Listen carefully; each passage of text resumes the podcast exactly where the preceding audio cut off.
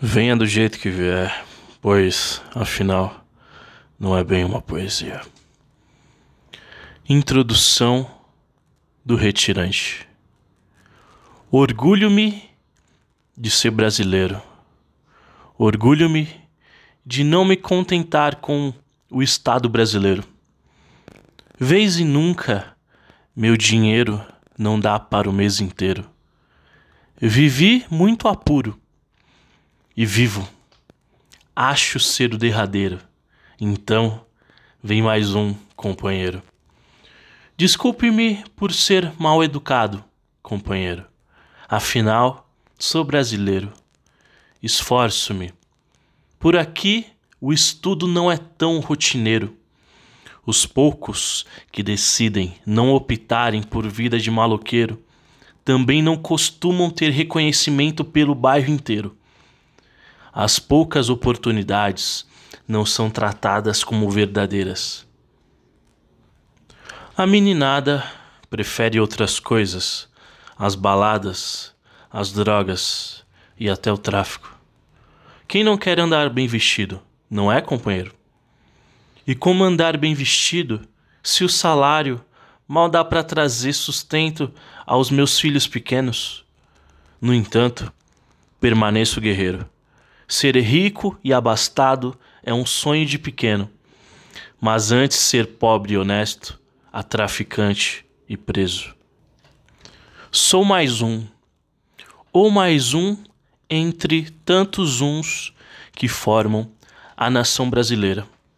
Somos a maioria então por que não temos uma vida de primeira? As contas do mês, quando vem, já separo de primeira. Deixo tudo em ordem, certinho. Água, luz, telefone. Pago tudinho, tudo certinho. Não quero, é claro, sujar meu nome. Meu nome não é tão belo, mais um nome entre tantos nomes espalhados por esse Brasil. Enorme Brasil de norte a sul. Tão grande é sua riqueza e tão grande sua pobreza, para onde vão tantas riquezas? Primeiro vieram os portugueses e levaram o pau-brasil, os minérios, exauriram nosso solo, usaram e abusaram. Esca escravizaram primeiro nosso povo materno, o índio, o Tupinambá, dentre tantos outros. Roubaram e trouxeram escravizadas vidas africanas. Que desgosto. Depois de Portugal ficou pior, mais mal. A burguesia toma conta agora da riqueza nacional. E eu, um simples ninguém, passo semana e semana, cada semana, podendo gastar até uma nota de cem nem livraria, nem cinema, nem teatro posso ir. Só biblioteca pública. Já é uma boa sorte. Gostaria de ter meus próprios livros. Já não tenho bastante para o arroz e feijão. Quem diria para encher minhas estantes? Livros? Um sonho distante. Sonhos. Este sim encheriam muitas e muitas estantes. O povo brasileiro sonha, e sonha muito. Só sonhar não muda o mundo. Quem dirá o Brasil? Muda para lá, para cá, só não muda a condição servil. Só não muda para a carência da periferia. Dizem haver melhorias. Melhorias? meu prato ainda só alberga arroz, feijão e farinha. Nem um fiasco de bife, nem uma risquinha. Trabalho duro, de sol a sol. Se soubesse, teria estudado. Não teria aderido ao trabalho. Quase escravo. Trabalho, trabalho, trabalho e trabalho. Não vejo lucro só para o proprietário. É ruim demais ser proletário. Ou é isso, ou é viver miserável. Tenho três filhos. Sustentar quatro bocas é um trabalho muito mais que árduo. Educá-los do jeito que não fui, tento, faço. Incluo tal tarefa ao meu itinerário. Não os deixarei passar aperto como passei, passar fome como passei. Ver meus irmãos pedindo esmolas como vi, não deixarei. Sou José Maria. José Maria dos Santos Silva, Santos de mãe, Silva de pai. Quem dera ser abastado, seria chamado Ricardo Fonseca ou algo relacionado. Seria feito coronel ou homem abençoado que tem prestígio, terras e carro, que de privação nem em sonho é relatado. Seria bom viver ao menos com o mínimo, sem humilhação. Tenho que levar a vida, mesmo sabendo o quão é sofrida. Eu tenho esperança, e se tenho esperança ainda, não é por causa de minha pátria governo ou alguma dinastia.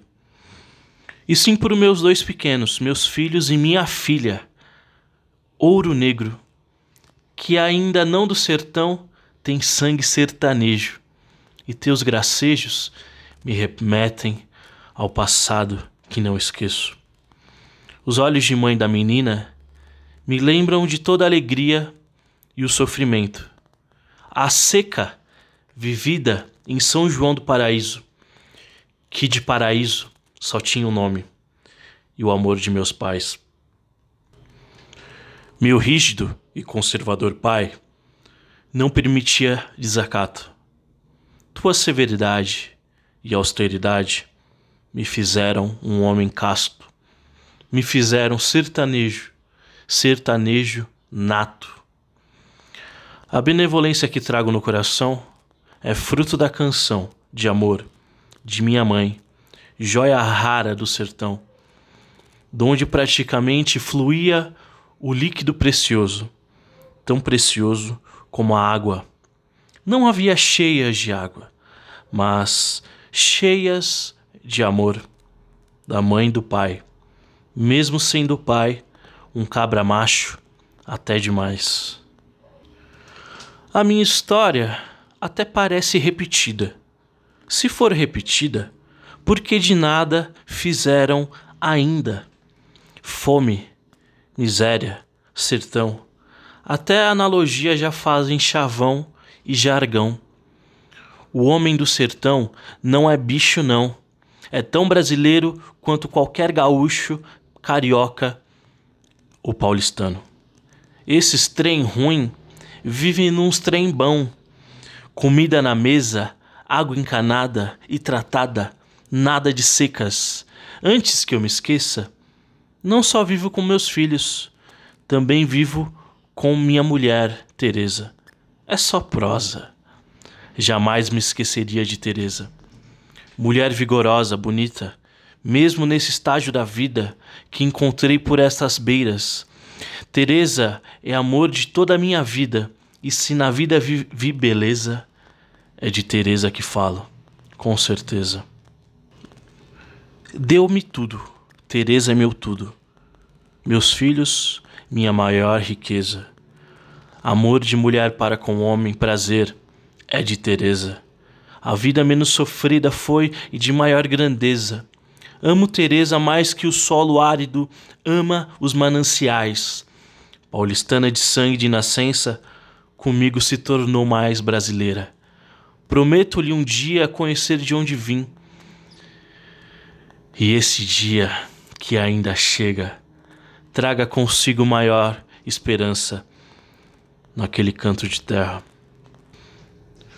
Meus bens, minha fortuna, não tem vinténs, nem contos de réis, nem prata, ouro ou diamante. Não, não.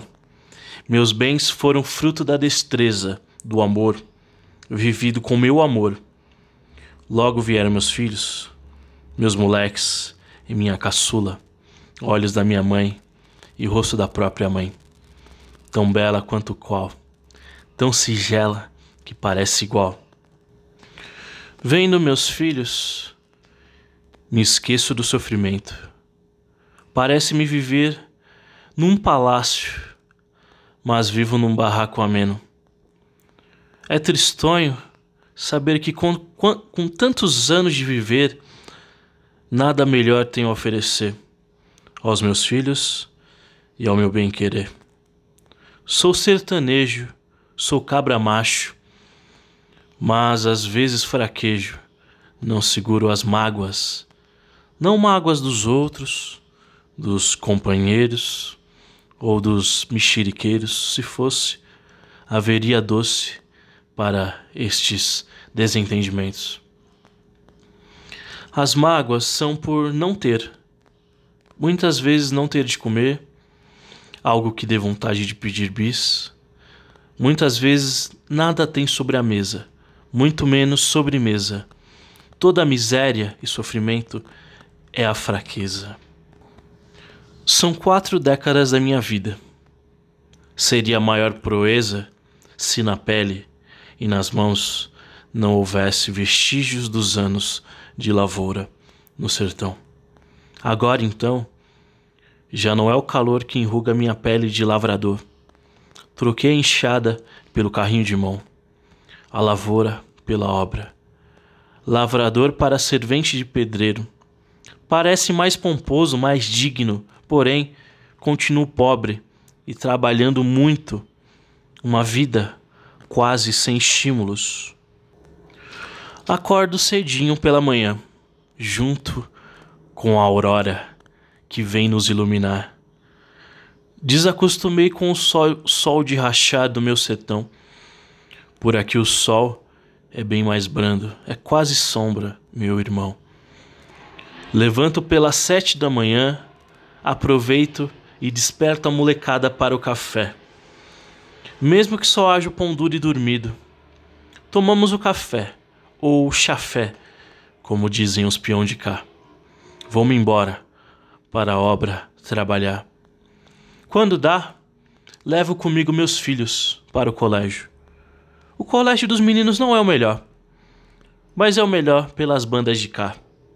Teresa disse ouvir boatos que tem drogas, brigas e outros infortúnios infusados nessa escola.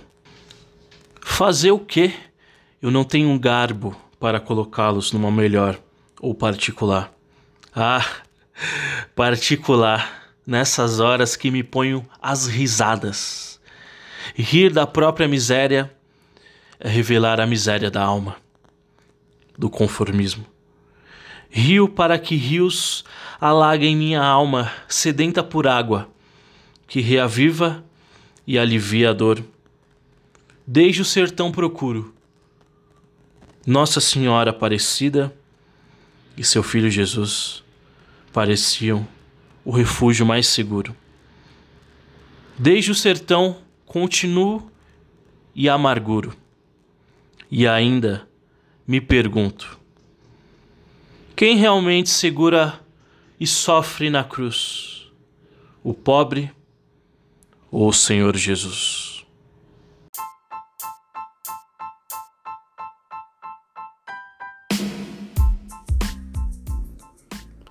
É por isso que estou aqui, é por isso que escrevo. É por isso que deixo emanar de tudo o que escrevo, que vi, vivi, ouvi, para que não se repita, para que a dor não se normalize, para que a pobreza, a miséria, o racismo, a exclusão não se normalizem, para que possamos lutar, para que espadas da sabedoria nos guiem, para que derrotemos todas essas estruturas que nos oprimam que nos oprimem. Exatamente para isso que estou aqui. Exatamente para isso que existe essa poesia. Lutemos. E não se esqueça: viver é poesia.